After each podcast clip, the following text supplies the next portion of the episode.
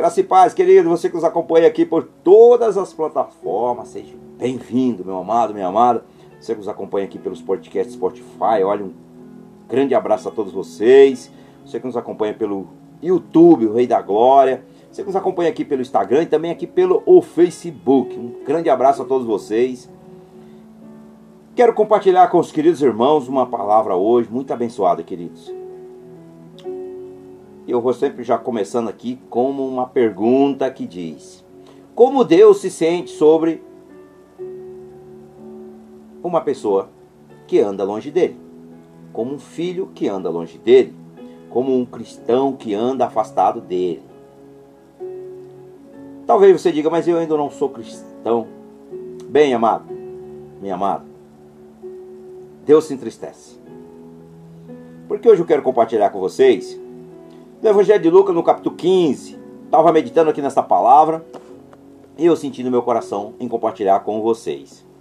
Então, aqui nos conta, a Bíblia nos conta a parábola de um filho que de um, de, vamos começar pelo início, de um pai que tinha dois filhos. Jesus conta essa parábola. E o mais novo chegou um dia para o seu pai e disse assim: Papai, eu quero tudo que é meu, que me pertence, ou seja, a minha herança. E o pai o deu. E ele, a Bíblia diz que ele partiu para o mundo, pegou tudo que ele tinha e ele partiu para o mundo. Então, queridos, o que eu quero compartilhar com vocês é uma vida longe de Deus, uma vida sem sem comunhão com Deus. Portanto, a parábola do filho pródigo, que eu quero compartilhar com vocês, aqui no Evangelho de Lucas, no capítulo 15. Uma vida longe de Deus é terrível. Principalmente, amados, principalmente quando nós não conhecemos Ele. E quando nós o conhecemos, nós já, já conhecemos, mas nós deixamos que o mal corrompesse o nosso coração e nos levasse novamente para o mundo. É terrível. É terrível também. Deus não se alegra. Mas Deus quer ter um compromisso com você. Deus quer ter um compromisso comigo. Portanto, nós temos que ter um compromisso, um relacionamento com Deus diário. Portanto, eu coloco aqui uma pergunta logo no início. Como Deus se sente, como ele se sente sobre você que anda longe dele, que anda afastado dele? Então, o que eu quero compartilhar com vocês, nessa parábola do, do filho pródigo, ou seja, o filho perdido. Então, está em Lucas 15, do verso 11, mas vou pegar aqui do verso 11 ao 16. Então, esse filho um dia chegou para o seu pai. A Bíblia diz que ele tinha dois filhos, o mais, no, o mais velho e o mais novo. E o filho mais novo disse ao seu pai: Eu quero a minha herança eu quero tudo que eu tenho direito. E o pai o entregou. Então vou meditar aqui alguns versículos antes de nós começarmos aqui. Mas eu vou deixar aqui. Longe de Deus. Longe de Deus. Como está a sua vida longe de Deus? Você se sente bem? Você está feliz? É triste viver sem Deus, irmãos. É triste. Enfim, vamos lá. Evangelho de Lucas, capítulo 15, verso 11 ao verso 16, vou meditar aqui nesses versículos.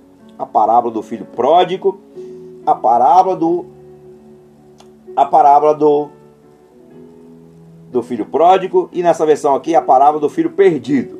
Então vou usar aqui na versão atualizada do filho perdido, mas é o filho pródigo. E disse Jesus ainda: Um homem tinha dois filhos. Certo dia o mais moço disse ao pai: Pai, Quero que o Senhor me dê agora a minha parte da herança. E o pai repartiu os bens entre os dois.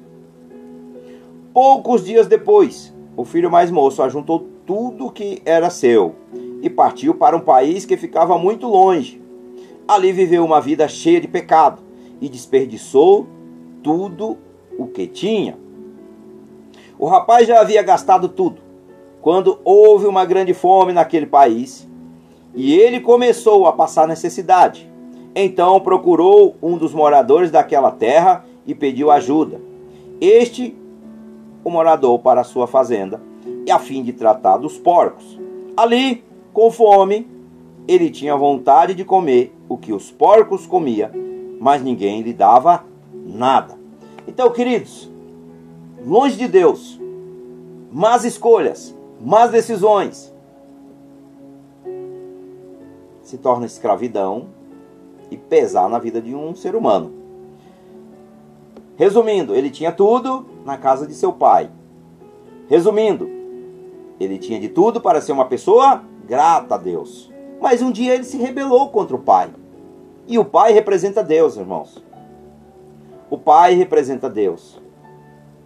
E se nós pegarmos um pouquinho sobre as tradições, o povo escolhido de Deus é quem? O povo hebreu, sabemos que é o povo de Israel.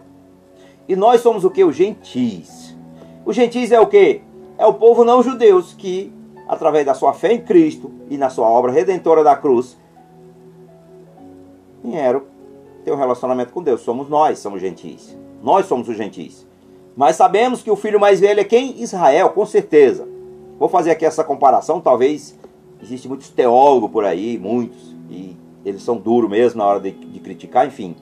Não quero entrar nesse, nesse tema. Mas enfim, na minha, na minha percepção, na minha visão, o filho mais velho eu creio que é Israel. E o filho, o filho mais moço, os gentis, somos nós. Então, aqui representando aqui esses dois, usando aqui que representa os dois, porque o povo de Israel, muitos dos judeus ainda não reconheceram Jesus como Senhor e Salvador. Então, eles da são rebelde contra Deus. Se nós meditarmos um pouquinho mais lá na frente, um pouquinho mais na frente aqui dessa, dessa parábola aqui que Jesus narra para nós aqui, a Bíblia narra para nós aqui essa parábola que Jesus contou, fez aqui. Portanto, queridos, como Deus se sente você é afastado dele, longe dele, Como será que Deus se sente? Pode ter certeza que Deus se sente muito triste quando nós, amados, não se rendemos a Ele. Quando nós vivemos na rebelião, quando nós vivemos afastados do amor, da graça, da bondade de Deus. Então, meu querido, minha querida, a resposta para essa pergunta pode ser encontrada aqui, principalmente aqui na parábola do filho pródigo, ou seja, ou do filho perdido, ou do filho rebelde, como você quiser. Então, embora o rapaz exigiu a sua parte da herança e em seguida desperdiçou com a vida selvagem que ele queria tanto conhecer o mundo. Seu pai o recebeu quando ele retornou para casa. Deus permitiu que os crentes, irmãos, permite que aqueles que se afastam dele experimente as adversidades da vida. Como resultado, principalmente, de rebelião. Quantos já se rebelaram e quantos ainda vão se rebelar contra Deus? Mas ele anseia que ele se re reconecte com o Senhor e que ele graciosamente oferece o perdão quando ele se arrepende. Portanto, a Bíblia diz que quando um pecador se arrepende, a festa no céu. Há uma festa tão grande no céu que Jesus conta, conta a parábola da ovelha, que 99, queridos, ele, ele deixa ali, claro que ele deixa as 99 no seu aprisco, em segurança, e ele vai procurar aquela perdida. Ele vai procurar aquela que se afastou das demais. Veja o amor de Deus. Ele deixa as 99, claro, em segurança, e Deus sai para ir buscar aquela que está perdida. Porque não é da vontade de Deus que nós, seres humanos, se perda. Vive uma vida errante, uma vida é, sem, sem comunhão com Deus, sem conhecer a Deus, sem ter um relacionamento com Ele. Então, Deus deixa ali as 99 no seu aprisco e ele vai procurar aquela perdida. E ele atrás novamente e junta. E traz para onde? Para debaixo da sua proteção. Então veja, quando um pecador se arrepende, irmãos, quando um pecador se arrepende, quando uma pessoa fala, Senhor, eu me arrependo dos meus pecados, eu não quero mais, Senhor, lutar contra essa, contra o Senhor e tentar viver uma vida errante. E a Bíblia diz que há festa no céu. Há festa no céu, queridos. Quando o pecador se arrepende e busca novamente a presença do Senhor. Busca e volta para a casa do Pai, para os braços do Pai. Então a primeira coisa que eu quero compartilhar com vocês, como o Senhor responde se você decidir se afastar dele? É uma pergunta aqui. Como Deus responde se você decide se afastar dele? Não é assim? Quantas pessoas, queridos, estão sempre dizendo: Eu não quero conhecer esse Deus. Eu não quero conhecer esse Deus que vocês tanto falam. Eu não quero. Não tenho interesse.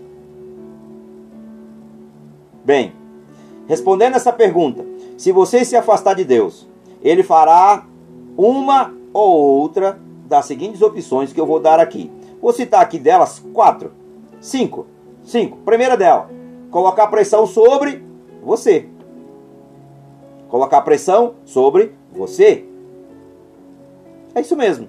Segunda, permitir que coisas ruins aconteçam com você. E terceiro, enviar adversidade em sua vida. Veja que Deus está chamando a atenção da gente. Primeira coisa, irmãos, que vem na vida do ser humano quando ele se afasta de Deus. Deus vai nos provar se nós somos fiéis mesmo ou não. Talvez eu não quero mais saber de Deus. Aí a vida dela começa a entrar no olho de um furacão. Aí diz que é o inimigo. Com certeza o inimigo tem parte disso porque ele é esperto. Quando ele vê que você entra no pecado, ele fala: agora sou eu que estou no comando. E aí Deus permite. Para quê? para nos provar, para nos testar.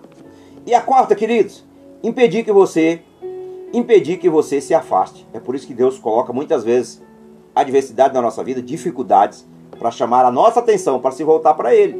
Deus dá essas oportunidades. E a, e a quinta aqui, queridos. Muitas vezes Deus deixa você destruir a sua própria vida. Porque é a sua escolha. Citei cinco situações aqui. Primeira, coloca pressão sobre nós. Segundo, permite que coisas ruins aconteçam conosco. Terceiro, enviar adversidade na nossa vida. Quarto, impedir que você se afaste. Ou seja, Deus só está nos chamando a atenção. E aí na quinta você não está dando, você não está dando ênfase para aquilo que Deus está te chamando, você não está dando atenção daquilo que Deus está te falando. Aí o que acontece? Aí você está por conta própria. Aí você escolheu o caminho, aí você fez a sua decisão, aí você tomou a sua decisão e aí você vai seguir as suas próprias escolhas. São assim: Deus te ama, Ele está te chamando a atenção, mas você não está percebendo. E aí coisas ruins começam a acontecer com você e você não sabe por quê. Devido à desobediência, à rebelião contra Deus. E segunda, Segunda coisa que eu quero compartilhar com vocês: por que as pessoas se afastam de Deus? É mais uma pergunta. Por que pessoas se afastam de Deus? Por quê? Porque pessoas não querem ter um relacionamento com Deus. Primeira coisa, amados. Vou citar aqui cinco delas. A primeira dela é a decepção. Decepção. Decepção, a primeira. Satanás enganou o quê? Eva, levando a pensar que Deus estava mentindo para elas. Foi isso que o diabo fez. Vamos meditar um pouquinho em Gênesis, capítulo número 3, verso, verso 4 e verso 5. Olha o que diz. Mas a cobra afirmou: Vocês não morrerão, coisa nenhuma. Mas Deus, Deus disse isso porque porque sabe que quando vocês comerem a fruta dessa árvore, os seus olhos se abrirão e vocês serão como Deus. Olha o que ele colocou aqui. Conhecerão o bem e o mal. Portanto, a primeira coisa que acontece, o diabo pode nos convencer de que nós temos o quê? Temos que olhar de ter, determinadas formas, dirigir Por exemplo, vou pegar. Você não tem habilitação. Aí você quer pegar um carro e você vai dirigir. Está certo? Andar no meio do trânsito. Você coloca a sua vida em risco e coloca a vida de pessoas. Isso significa o quê? Que você pode. Ele vai colocar, não, você pode. Você não tem o carro? Mas primeira coisa que nós sabemos, vamos lá ter uma, um pouquinho de sabedoria. Primeira coisa, quando nós queremos dirigir, nós fazemos o quê? Tiramos a habilitação. Correto? Aí nós estamos dentro das leis nacionais. Aí nós estamos também no centro da vontade de Deus. Aí nós compramos o carro. Mas o diabo vai colocar, não, compra o carro primeiro. Depois você tira a habilitação. Aí você compra o carro sem habilitação. Aí você vai dirigir por aí. Não é assim que acontece? Portanto, o inimigo sempre tenta o quê? Ele nos oferece um prato maior. Ele sempre vai nos oferecer algo maior. Aparentemente está correto. Mas se nós olharmos na perspectiva humana, das leis nacionais brasileiras, ou de qualquer outro país, você não pode dirigir sem habilitação. Você tem que ser habilitado. Você tem que fazer ali um curso, você tem que fazer aulas, para depois você dirigir, você ter noção de, de trânsito. Estou só usando como exemplo. Por exemplo, ganhar mais dinheiro. Não, você está naquele trabalho ali, você precisa ganhar mais dinheiro, rapaz. Você precisa ser mais bem sucedido. É assim. Ele não quer que você comece do pequeno. Claro que a gente sempre tem que começar do pouco, porque não tem muito. No caso, eu, por exemplo, eu não tenho muito. Tenho pouco, então eu tenho que começar no pouco. E aí eu vou trabalhando e Deus vai abençoando. E as coisas vão acontecendo. Ou usar roupas adequadas para ser feliz na vida, né? Assim que as pessoas não coloque que você se sente bem. Mesmo que seja uma roupa que vai fazer os teus irmãos pecar. Você vai fazer, você vai se sentir muitas vezes horrível dentro de uma roupa. Quantas vezes, queridos, nós observamos que as pessoas colocam uma roupa que só falta dizer assim, olha, põe o nariz aí. É terrível. É a realidade. Dessa forma. Muitas vezes ela só está colocando aquilo para fazer com que as pessoas enxerguem. Eu vi o testemunho de uma irmã que se, conver... que, que se converteu, ela falou claramente, olha, eu colocava uma roupa mesmo para chamar a atenção dos homens. Agora você vai aqui, ó, só falta enfiar o nariz. É dessa forma. Ela falava, eu nem me sentia bem. Mas eu queria que os homens se sentissem atraídos. Isso é o pecado. Mas depois, Jesus mudou as vestes dela para a honra e glória do Senhor. Amém? Então, é assim que o inimigo trabalha. É assim que ele trabalha. Segundo, medo de perder. Por que as pessoas se afastam de Deus? Medo de perder. Perder o quê? Por exemplo, as pessoas às vezes resistem à vontade de Deus porque duvidam que ele que ele tenha os seus melhores interesses em mente. Exemplo, casar principalmente com uma pessoa errada, que você não ama, somente muitas vezes por medo de ficar sozinho, de ficar sozinha. Quantas pessoas falam, não, eu vou casar porque eu não vou ficar para titio, para titia velha. Só mente para tentar tampar uma brecha e depois você vai pagar um alto preço.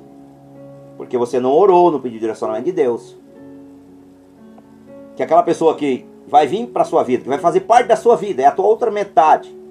Você simplesmente foi o primeiro que veio, você agarrou. Opa, é essa mesma, é esse mesmo. E aí, meu querido, minha querida, você pode pagar um alto preço. Quantos relacionamentos não acontece isso?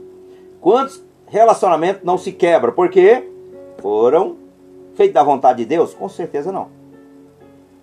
É assim que o diabo trabalha, ele acelera o processo ele acelera o processo na vida humana e o ser humano não percebe. Não, tá tudo certo, vai dar certo. Nem sempre dá certo, irmãos. Nem sempre dá certo. Aí depois não adianta falar que foi Deus. Ah, não, foi porque Deus me permitiu. Será que você orou a Ele, pediu, Senhor, me dá direcionamento? Me dá direcionamento e envia aquele que verdadeiramente vem preencher. Se não for, Senhor, tira do meu caminho. Me esconde. Me esconde para que essa pessoa não me alcance. Agora, se você estiver querendo agradar, muitas vezes pessoas, não, eu, as pessoas estão me chamando que eu preciso de um relacionamento e eu ainda não alcancei. Pois é, tome cuidado com isso, tá bom?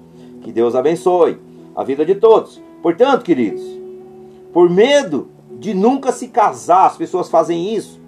Acredita, ou seja, acreditar que uma pessoa piedosa não será nem um pouco divertido. Não, você não vai ter nem um pouco de divertimento, rapaz. Você se tornar crente, você está morto. Se você se tornar crente, já era, você está morto. Mentira de Satanás, que é pelo contrário, nós vivemos muito melhor, vivemos com mais prazer e nós vivemos da forma que agrada a Deus e nós vivemos melhor em tudo, queridos. Tudo. Pode ter certeza. Tudo. A gente vive bem, graças a Deus. Portanto, isso aí é que o diabo coloca na mente humana. Para que, que você vai ser crente, irmão? Rapaz, eu já perdi meu tempo. Quanto tempo? E de repente, bem, essa palavra vai falar com você de uma forma muito especial. Olha só. Terceiro, desejo da liberdade total. É isso mesmo. Muitos procuram ser completamente livres, não é assim? Eu me lembro quando eu era garoto, quando eu completei ali os 18 anos, eu falei para meu pai e minha mãe: olha, vou para a cidade grande porque eu quero ter a minha liberdade. Eu quero ter o quê? Eu quero ter as minhas próprias coisas, diga assim, quero trabalhar, quero ser independente. Pois é, é uma cilada do maligno, mais uma. Dessa forma, queria o quê? Liberdade. Mal eu esperava que me esperar, mas mal eu esperava, irmãos, era o que estava me aguardando, essa é a verdade. Portanto, desejo total. A pessoa quer ser livre. Ah, eu quero ser livre, eu sou livre. Não é bem assim. Você vive numa prisão sem grades. É o que você não percebe. Portanto, as pessoas querem ser completamente livres, não é assim? Mas eles fazem o que querem.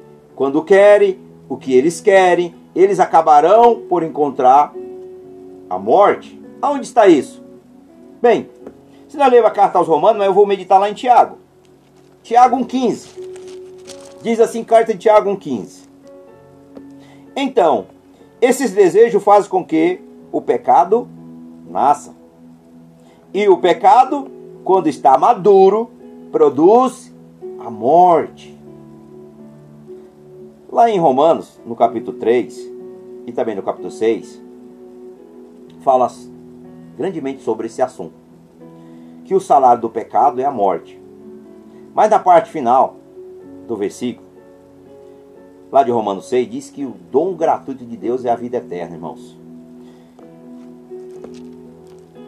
Então nós sabemos que esses prazeres do mundo, esses prazeres do mundo vai trazer o que? Morte. Morte espiritual, queridos.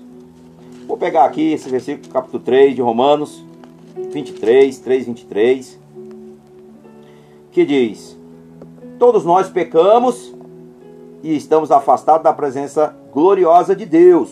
Portanto, todos nós pecamos. Agora eu vou lá para Romanos 6, 23. Pois o salário do pecado é a morte, mas o presente gratuito de Deus, ou seja, o dom gratuito de Deus, é a vida eterna que temos unido com Cristo Jesus, nosso Senhor. Portanto, clarinho como a neve, os prazeres do mundo leva à morte. É o salário do pecado. É assim, irmãos, que acontece. Portanto, quarta coisa que eu quero compartilhar com vocês: um espírito que não perdoa. Agora, isso aqui é algo muito sério, irmãos. Quantas pessoas não vivem com depressão? Quantas pessoas não vivem com ansiedade? Quantas pessoas não vivem com diabetes? Quantas pessoas não vivem com pressão alta? Falta de perdão. É comprovado pela ciência, é comprovado pela medicina que a, a pessoa que vive uma vida amargurada, aquela vida não libera perdão, coração duro, não vê a hora, irmãos, de chegar em um pronto-socorro e, e ela já saber que ela tem hipertensão, diabetes e muitas outras doenças. É comprovado pela medicina. E a Bíblia fala sobre, isso. A Bíblia fala sobre isso. Portanto, um espírito que não perdoa, irmãos. Algumas pessoas param de confiar em Deus. Algumas pessoas param de confiar em Jesus. Falam, não, eu confio mais em Jesus. Se Jesus vocês falam aí, eu não confio. Porque elas foram o quê? Prejudicadas no passado.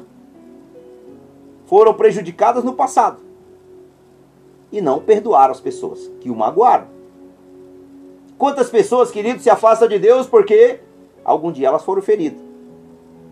Foram feridas por alguém. E aí elas acham que é culpa de Deus. Não, foi Deus que permitiu. Muitas vezes, irmãos, nós, não vigiamos, que a Bíblia diz que nós devemos vigiar e orai.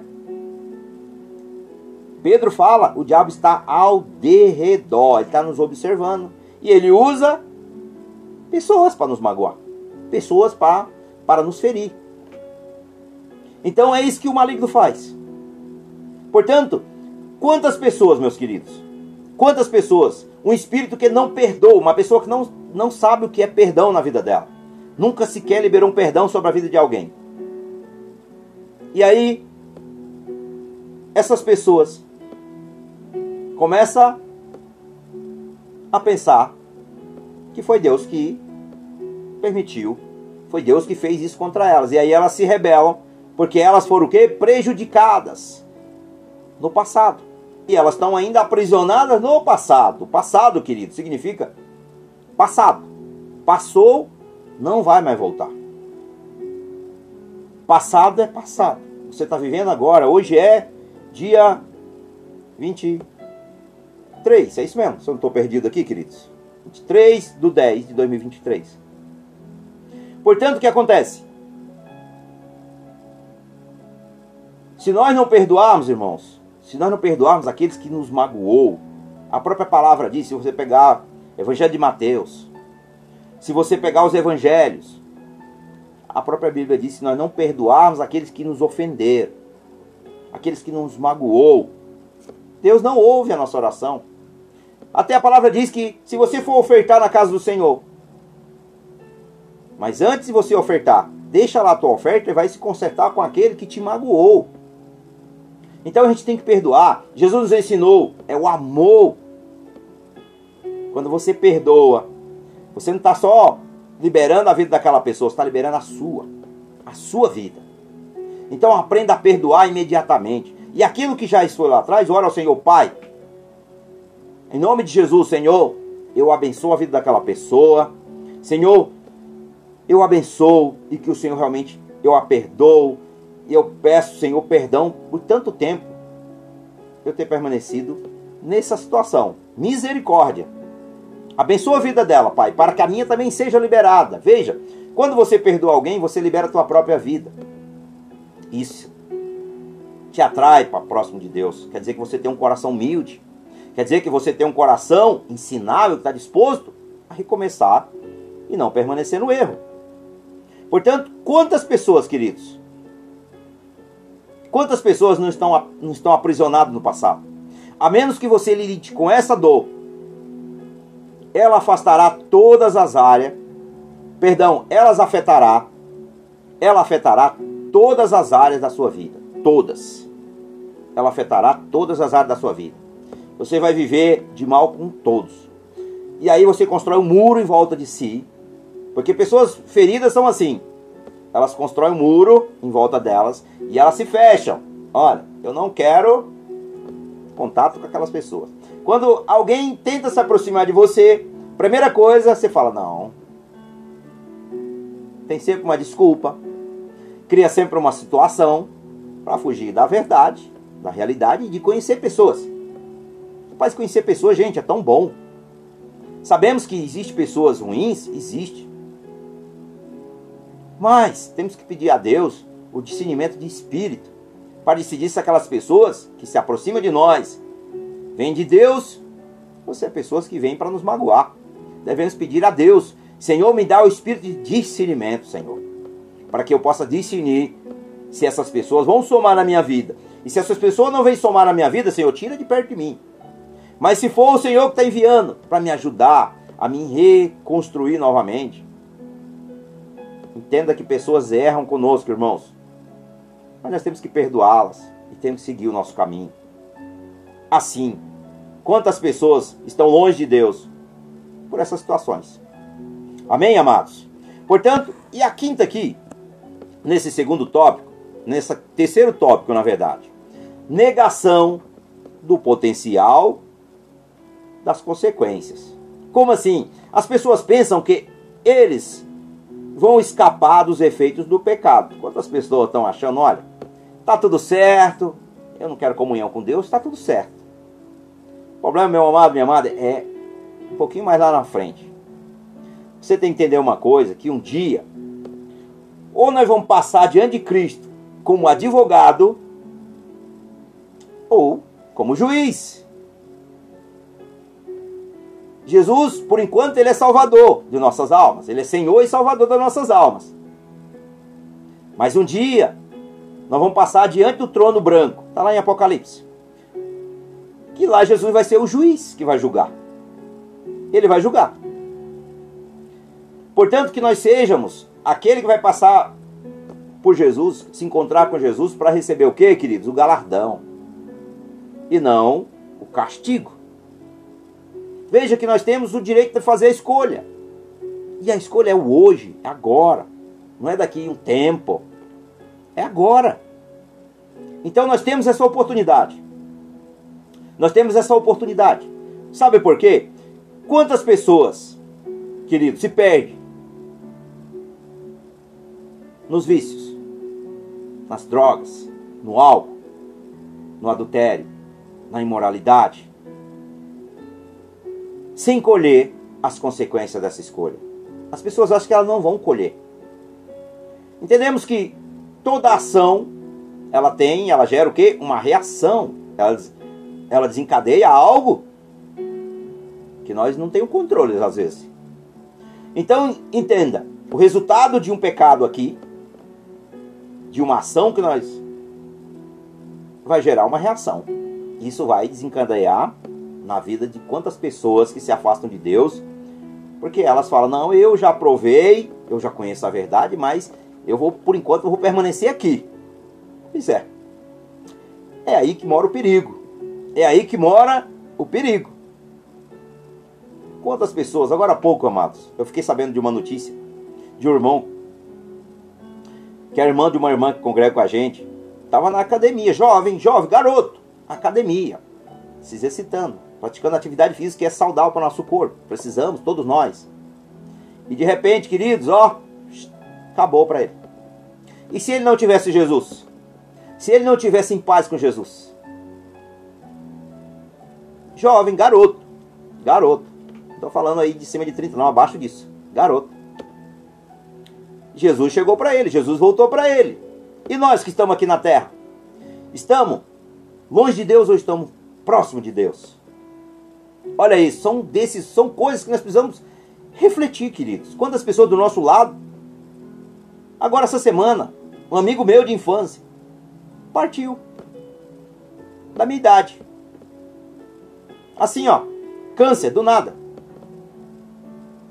Então a gente, Jesus está sempre voltando. E às vezes a pessoa, ah, mas Jesus está voltando demais. Jesus está voltando todo dia, queridos. Todo dia tem alguém partindo ou indo para Jesus ou indo para a condenação eterna. É uma escolha que nós devemos fazer. É uma escolha que nós devemos fazer. Porque as consequências virão. Virão. Amém? E quarto, queridos, quarto tópico compartilhando com vocês. Como é que a rebelião começa? Como é que a rebelião começa? Longe de Deus quatro situações eu vejo aqui, quatro lições aqui. Vamos tirar quatro lições. Você começa a desejar o quê? Algo pecaminoso. É assim que começa. Desejar, ou seja, um pensamento. Você vai alimentar. Jesus falou sobre esse tema. Nós vamos alimentando aquele pensamento e o pensamento de repente desceu o coração. Já era. Já era. Primeiro passo. Segundo, a decepção inicia assim. Satanás alimenta uma mentira e você acredita. É dessa forma. Terceiro, você toma a decisão de se rebelar contra o Senhor. E quarto, você afasta a sua perfeita vontade para a sua vida. É assim que a rebelião começa na nossa vida essas quatro situações que eu estou citando aqui. Amém? E quinto, queridos, quais são as consequências? Quais são, a, quais, quais são as consequências? Quatro lições nós vamos tirar aqui desse tópico aqui. Quatro. Primeira dela. Errante e se perguntando. Errante e se perguntando. Longe de Deus. À medida que nós continuamos a procurar das, da, perdão, da realização além do Pai, começamos a nos perguntar se os ensinamentos bíblicos que temos recebido é verdadeiro ou não. A primeira coisa que vem é dúvidas. Logo começamos a duvidar da nossa crença. Será que Jesus veio a esse mundo? Será que a Bíblia Sagrada realmente ela é inspirada por Deus? Isso aí prova, amados, que nós já estamos bem longe de Deus. A nossa fé, ó, desvaneceu bem longe de Deus. São as coisas que acontecem porque a carne, natureza humana, pecadora, já tomou conta e o espírito não já está o quê? Abafado. O nosso espírito já era, está o quê? Aqui, ó. É assim que começa. É assim que começam as consequências. Começamos a duvidar. A Bíblia Sagrada ela é inspirada por Deus. Ela foi escrita cerca de 40 homens, entre eles reis, médicos, agricultores, profetas, muitos outros. Mas ela é totalmente inspirada pelo Espírito Santo da verdade. Alamachou e calamai. Ela é totalmente inspirada por Deus. Ela é a verdade que vence o mundo, a mentira, o diabo e tudo que nos que tenta corromper o nosso caráter e nos tirar da presença de Deus. Portanto, queridos, a Bíblia ela é totalmente inspirada por Deus, escrita por cerca de 40 homens. Mas todos eles foram guiados pelo Espírito de Deus. Leia lá 2 Timóteo capítulo 3, ali do verso 15, 16. E também lá em Pedro. Então, amados, as consequências começam aqui, quando nós começamos a se perguntar: começamos a ficar se perguntando: será? Será? O que, que o diabo falou para Adão e Eva quando nós meditamos aqui em Gênesis? Ele não fez afirmações, ele fez falsas afirmações. Que se eles comessem do fruto proibido, não ia acontecer nada, eles iam se tornar igual a Deus. Veja, vocês se tornarão igual a Deus. Mais uma inverdade, mais uma mentira do diabo. E é assim que ele coloca na mente humana. É assim que ele coloca. Então começamos a nos perguntar se a palavra de Deus é verídica, começamos a se perguntar se, se Jesus realmente vai voltar para nos buscar novamente. Isso aí são dúvidas que começam a entrar na mente humana quando nós começamos, queridos, a deixar o mal adentrar dentro da nossa mente. E aí, chegou no coração, já era. Estamos o quê? Numa luta que vai ser dificilmente nós sairmos desse buraco se Jesus não tiver misericórdia de nós e nós não se render a Ele, em clamar a Ele para nos resgatar novamente. E a, e a segunda coisa aqui, meus amados, o desperdício. O desperdício. Vamos lá. O filho pródigo desperdiçou os seus bens, vivendo como um uma pessoa liberta. Ah, eu sou livre agora. Agora eu quero ver minha vida daquele jeito. Eu vou curtir a vida, não é assim que nós falamos? Quantas vezes, queridos, quando eu era muito jovem aí, eu falava, ah, eu só quero curtir a vida, eu não quero saber dessas coisas, não. Era isso. Provei do daquilo que realmente eu não deveria. Mas, enfim, eu tenho eu tenho convicção daquilo que eu vivi e eu tenho também convicção, convicção que um dia Jesus me encontrou, um dia ele me resgatou e ele me tirou desse lamaçal. E me, me deu uma nova vida. Ou seja, me curou, me restaurou, me libertou. Então eu glorifico a Deus, porque realmente o mundo, queridos, o que o mundo nos oferece aparentemente é atrativo, mas ele é destrutivo. É isso que acontece na vida dos cristãos. Então, o filho pródigo aqui, ele desperdiçou os seus bens como uma pessoa livre. Aqui em Lucas 15, no verso 13. Olha o que diz. Lucas 13, perdão, 15, verso 13. Poucos dias depois, o filho mais moço ajuntou todo tudo o que era seu e partiu para um país que ficava muito longe e ali viveu uma vida cheia de pecado e desperdiçou tudo o que tinha. Portanto, ele pediu ao seu pai, seu pai o deu. E ele falou: "Vou viver minha vida agora do jeito que do jeito que do jeito que eu gosto, não é assim?" E aí, meus queridos, ele se perdeu completamente. Ele se perdeu completamente. Ele se perdeu. Foi isso que ele fez.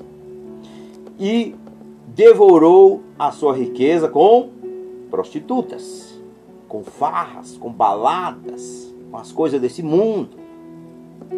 E aí no verso 30, olha o que diz no verso 30. Porém, porém, esse seu filho desperdiçou tudo o que era do Senhor, gastando dinheiro com prostituta, e agora ele volta ao Senhor, manda matar um bezerro gordo. Deus prepara, sabe o que? Quando nós se arrependemos e voltamos para Deus, Deus prepara um banquete. Deus prepara um banquete. É isso que Deus faz quando nós voltamos para Ele. Se arrependemos, pedimos misericórdia e o Senhor nos abraça novamente. É assim que Deus faz. Ou seja, a rebelião contra Deus sempre resulta em desperdício de tempo, em desperdício de tempo, talento, dons e a saúde, inclusive a nossa saúde. Quantas vezes, amados, eu gostava de muita cerveja quando eu era, quando eu vivia no mundão. Cerveja. Conto a vocês que o mundão estava acabando no meu estômago. Depois eu comecei a sentir muita gastrite, dor no estômago. E aí, resultado de quê? Bebedeira. O próprio gorozinho que descia no meu estômago causou o quê? Desconforto que era terrível. E a própria substância da cerveja, ela destrói uma proteção que tem no nosso estômago. Veja o que acontece. Isso sem tirar o dinheiro, vergonha que a gente passa, briga com a esposa, briga com os outros, racha de carro, é, enfim, são tantas. Estou falando aqui só um, um bocadinho do que, que é o pecado. É isso mesmo. Saúde. Uma das coisas, os dons que Deus nos deu, os talentos que Deus nos deu, o tempo que Deus nos deu, nós gastamos com o mundo. E mais uma, terceira delas, necessidades. Quando o seu dinheiro acabou, o rapaz foi o que? Obrigado a trabalhar para alimentar o que? Os porcos. Porcos para o povo judeu é algo nojento, algo impuro. Algo que uma pessoa, um judeu, é mexer com porcos. Então, ele foi para onde, queridos? Aonde ele não deveria. Deveria de estar. Pois ele foi. Ele foi cuidar de quê? De porcos. E ainda as necessidades começou a ficar piores ainda. Aí o que aconteceu? A fome era tão grande. A fome era tão grande que ele teve que se alimentar daquelas bolotas comida dos porcos. Ele teve a necessidade. Ele teve a necessidade. E é assim que as pessoas começam a passar na vida. Porque se afastaram de Deus. Recentemente, eu, eu um irmão em Cristo que se afastou. E ele voltou para Cristo novamente. Ele me contou, irmão, quando eu vivi em Cristo, quando eu vivia nos caminhos do Senhor, tudo prosperava na minha vida, tudo prosperava. Quando eu caí no mundo, foi assim, ó, um vendaval. Perdi tudo que eu tinha. Entrei nas drogas, no álcool, no cigarro, na prostituição. E é assim que acontece, queridos, quando nós desviamos dos caminhos do Senhor. É assim que acontece. Por mais que seja, que não seja o caso, esse seu caso, mas você está se prostituindo de alguma forma. Você está pecando contra Deus de alguma forma. Você está cada vez mais longe de Deus.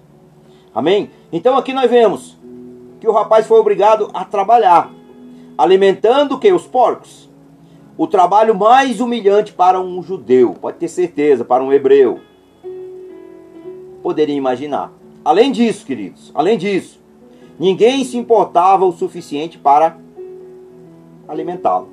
Aqui em Lucas 15, 15 e 16, que diz: Então procurou um dos moradores daquela terra e pediu ajuda. Este o mandou para a sua fazenda a fim de tratar dos porcos. Verso 16. Ali, com fome, ele tinha vontade de comer o que os porcos comia, mas ninguém lhe dava nada. Ninguém lhe dava nada. Ninguém se importava. Quando a gente está no mundo é assim, ó. Você está jogado ao vento. Você está jogado ao vento.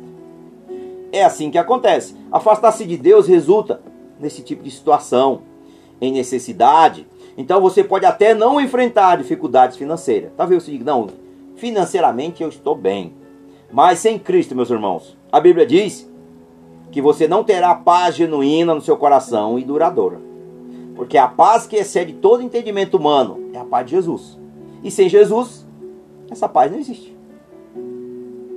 Não existe. Não existe. Principalmente genuína e duradoura. Não existe. E a quarta situação que eu vejo aqui nesse nesse tópico, primeira coisa, queridos, perdão, quarta, o cansaço. Cansaço, quarto, cansaço. O corpo não foi criado para viver com a culpa constante, falta de perdão e medo. Creio que esta é uma das razões porque muitas pessoas, isso aqui é comprovado pela medicina, eu falei um pouquinho atrás, que desenvolvem doenças crônicas no início da vida. No início da vida. O pecado tem o quê? O pecado tem um preço também para a saúde, irmãos. O pecado tem um preço para a sua saúde física, emocional, espiritual, intelectual, qualquer área da sua vida, ou financeira. Vai trazer sérios prejuízos para a sua vida. Essa é a verdade. Portanto, meus amados, quinto aqui, quinto tópico para nós compartilharmos. Como você pode voltar para Deus? aqui a solução. Como nós podemos voltar para Deus? Como nós podemos voltar para Deus? Bem, vamos seguir o exemplo do filho pródigo, do filho perdido. Primeira coisa, ele caiu em si. Está aqui no verso número 17. Lucas 15, 17. Ele caiu em si. Ele percebeu que ele poderia mudar e não ter que viver na pobreza. Portanto, ele caiu em si e ele reconheceu. Olha, e segunda coisa aqui, meus irmãos, ele tomou uma decisão e tomou uma ação positiva baseada nela. Ele sabia que os servos do, de seu pai estavam em melhor situação do que ele. Então, ele, disse, ele decidiu voltar para casa e pedir para ser um homem contratado do seu pai. Ele pediu para ser um funcionário. Ele falou: Não, pai, eu não sou digno. Olha a humildade, como um coração contrito e quebrantado, Deus não resiste. Ele falou: Senhor, não sou digno, mas me contrata como teu filho. Porque ele lembrou que os funcionários do seu pai vivia do bom e do melhor. Funcionários. Você imagina o filho, irmãos. Imaginamos filho de Deus, um filho e uma filha de Deus. Deus dá o do melhor. Deus dá do melhor. Se obedecer, é claro. Obediência gera bênção. Desobediência, maldição. Então são escolhas que nós devemos fazer. Portanto, aqui, queridos, o seu pai estava o quê? Na casa. Os, os, os, perdão, os empregados de seu pai estavam melhor do que ele, do que o filho. Vivendo melhor do que ele, ele lembrou da situação. Então ele decidiu voltar para casa pedir para o seu pai misericórdia. Está aqui do verso 17 ao verso número 19. E terceiro, o jovem arrependeu-se de como ele estava vivendo e começou a agir de forma diferente. Ele se arrependeu de como ele estava vivendo a sua vida. E aí começou a agir de uma forma diferente. Primeira coisa, queridos, que eu vejo aqui: como Deus reage quando nós voltamos para Ele. Como Deus reage quando nós voltamos para Ele. Primeira coisa, com perdão e amor incondicional, quando nós se arrependemos e voltamos para o Senhor. Aleluia, Senhor. Em Lucas, aqui capítulo 15, verso 20, diz: O quanto o filho estava ainda longe, enquanto o filho ainda estava longe, o seu pai ouviu e sentiu o que? Compaixão por ele e correu e o abraçou e o beijou. Alamachuri calamai. É assim que Deus faz, amados. Quando você volta para Deus, Deus é bom, né? Vamos ser sinceros, Deus é bom o tempo todo. Ele é misericordioso. E Deus o abraçou e o beijou. Aleluia, Senhor. E segundo, o maltrapilho que aquele rapaz vivia. Pobre rapaz foi recebido com um manto, irmãos, um anel, irmãos, um sapato novo, ou seja, calçados novos, e uma celebração. Ali houve o que? Uma nova aliança, um regozijo, uma festa, algo que não acontecia talvez desde que aquele filho abandonou a casa de seu pai. E é assim que Deus se sente quando nós o abandonamos, que nós não queremos ter um relacionamento com ele. Deus se entristece, mas quando um pecador se arrepende, a Bíblia diz que há festa no céu. E aqueles que voltam para o Senhor, Ele está sempre de braços abertos, nos aguardando, nos esperando. Portanto, queridos, terceira coisa aqui, esta parábola aqui ilustra que o nosso Pai, de bom grado, recebe todos que vêm a Ele com um coração humilde, um coração quebrantado, um coração contrito e arrependido. Deus não rejeita essas pessoas não rejeita. Portanto, para nós concluirmos essa mensagem, muitas pessoas acreditam na mentira de que eles pecaram demais para ser perdoados por Deus. Não, eu pequei demais, eu não mereço o perdão de Deus. Mentira do diabo. A Bíblia diz que todo aquele que se arrepende, todo aquele que invoca o nome do Senhor, será salvo.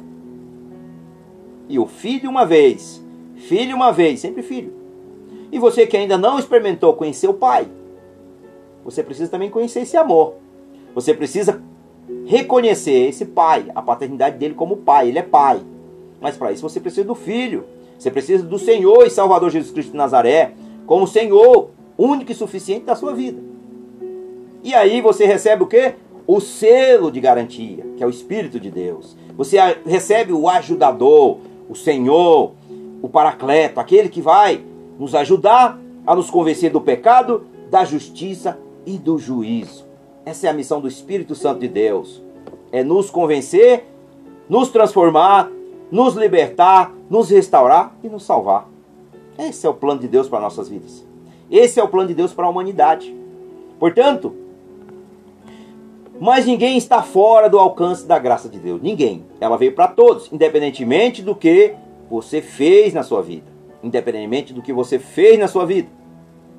O Senhor mostrará misericórdia se você confessar e se arrepender.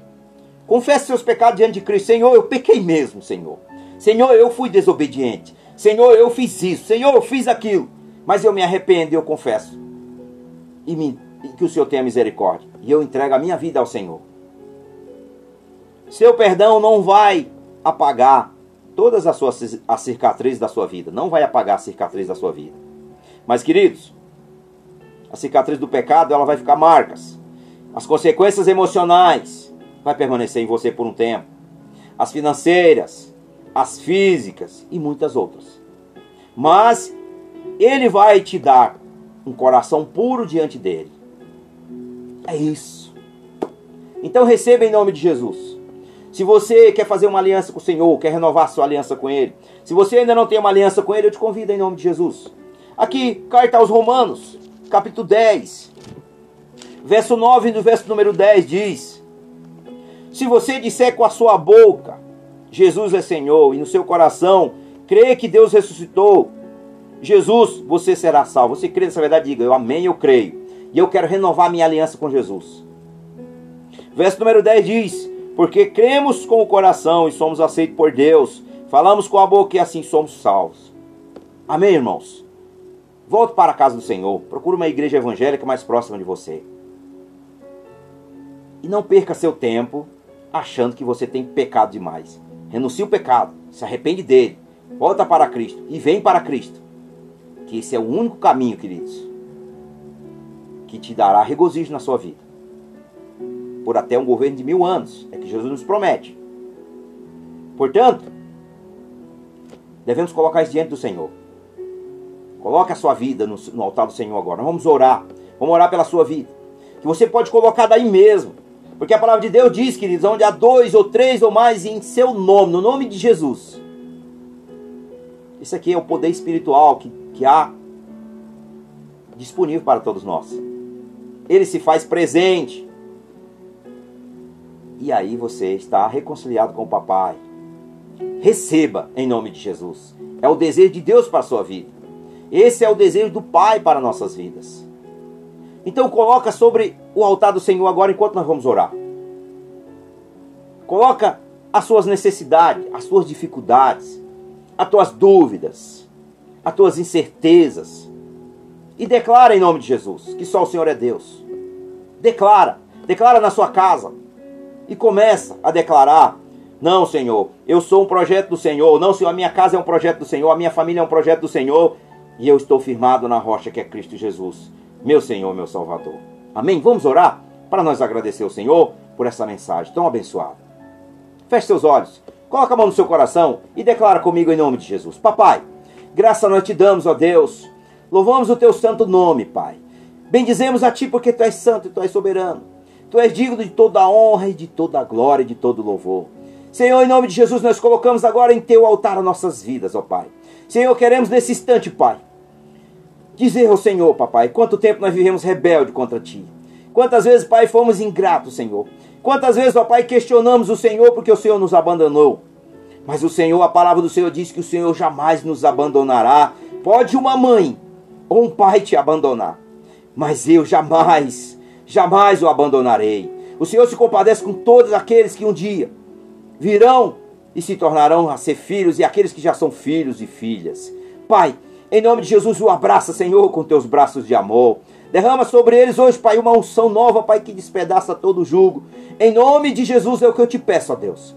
Visita homens e mulheres, jovens, adultos e crianças e idosos, ó Pai, aonde ouvir essa mensagem. Que o Senhor possa quebrantar o coração deles, ó Pai, e trazer a eles o arrependimento genuíno, Pai. E que eles possam viver, Pai, segundo o teu propósito porque nós vivemos segundo o nosso propósito, mas o propósito é do Senhor. E a tua vontade é boa, ela é perfeita, ela é agradável, Senhor. Senhor, preenche os, os espaços vazios, Senhor.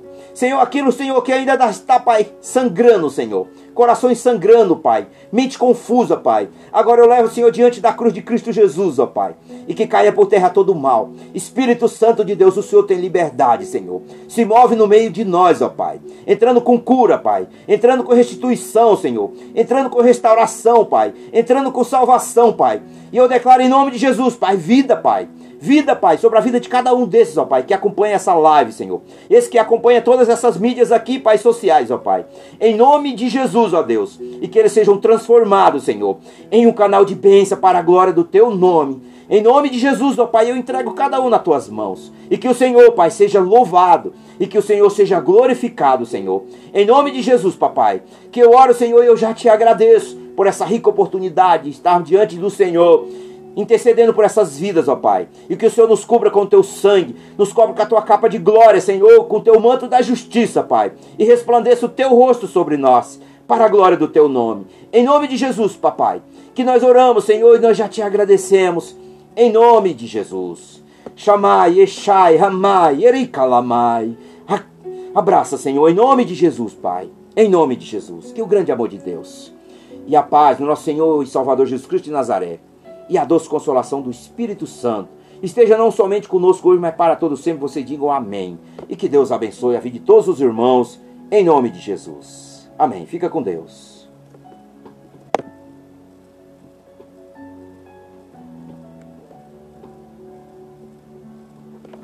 Oh, Jesus, temos que sair.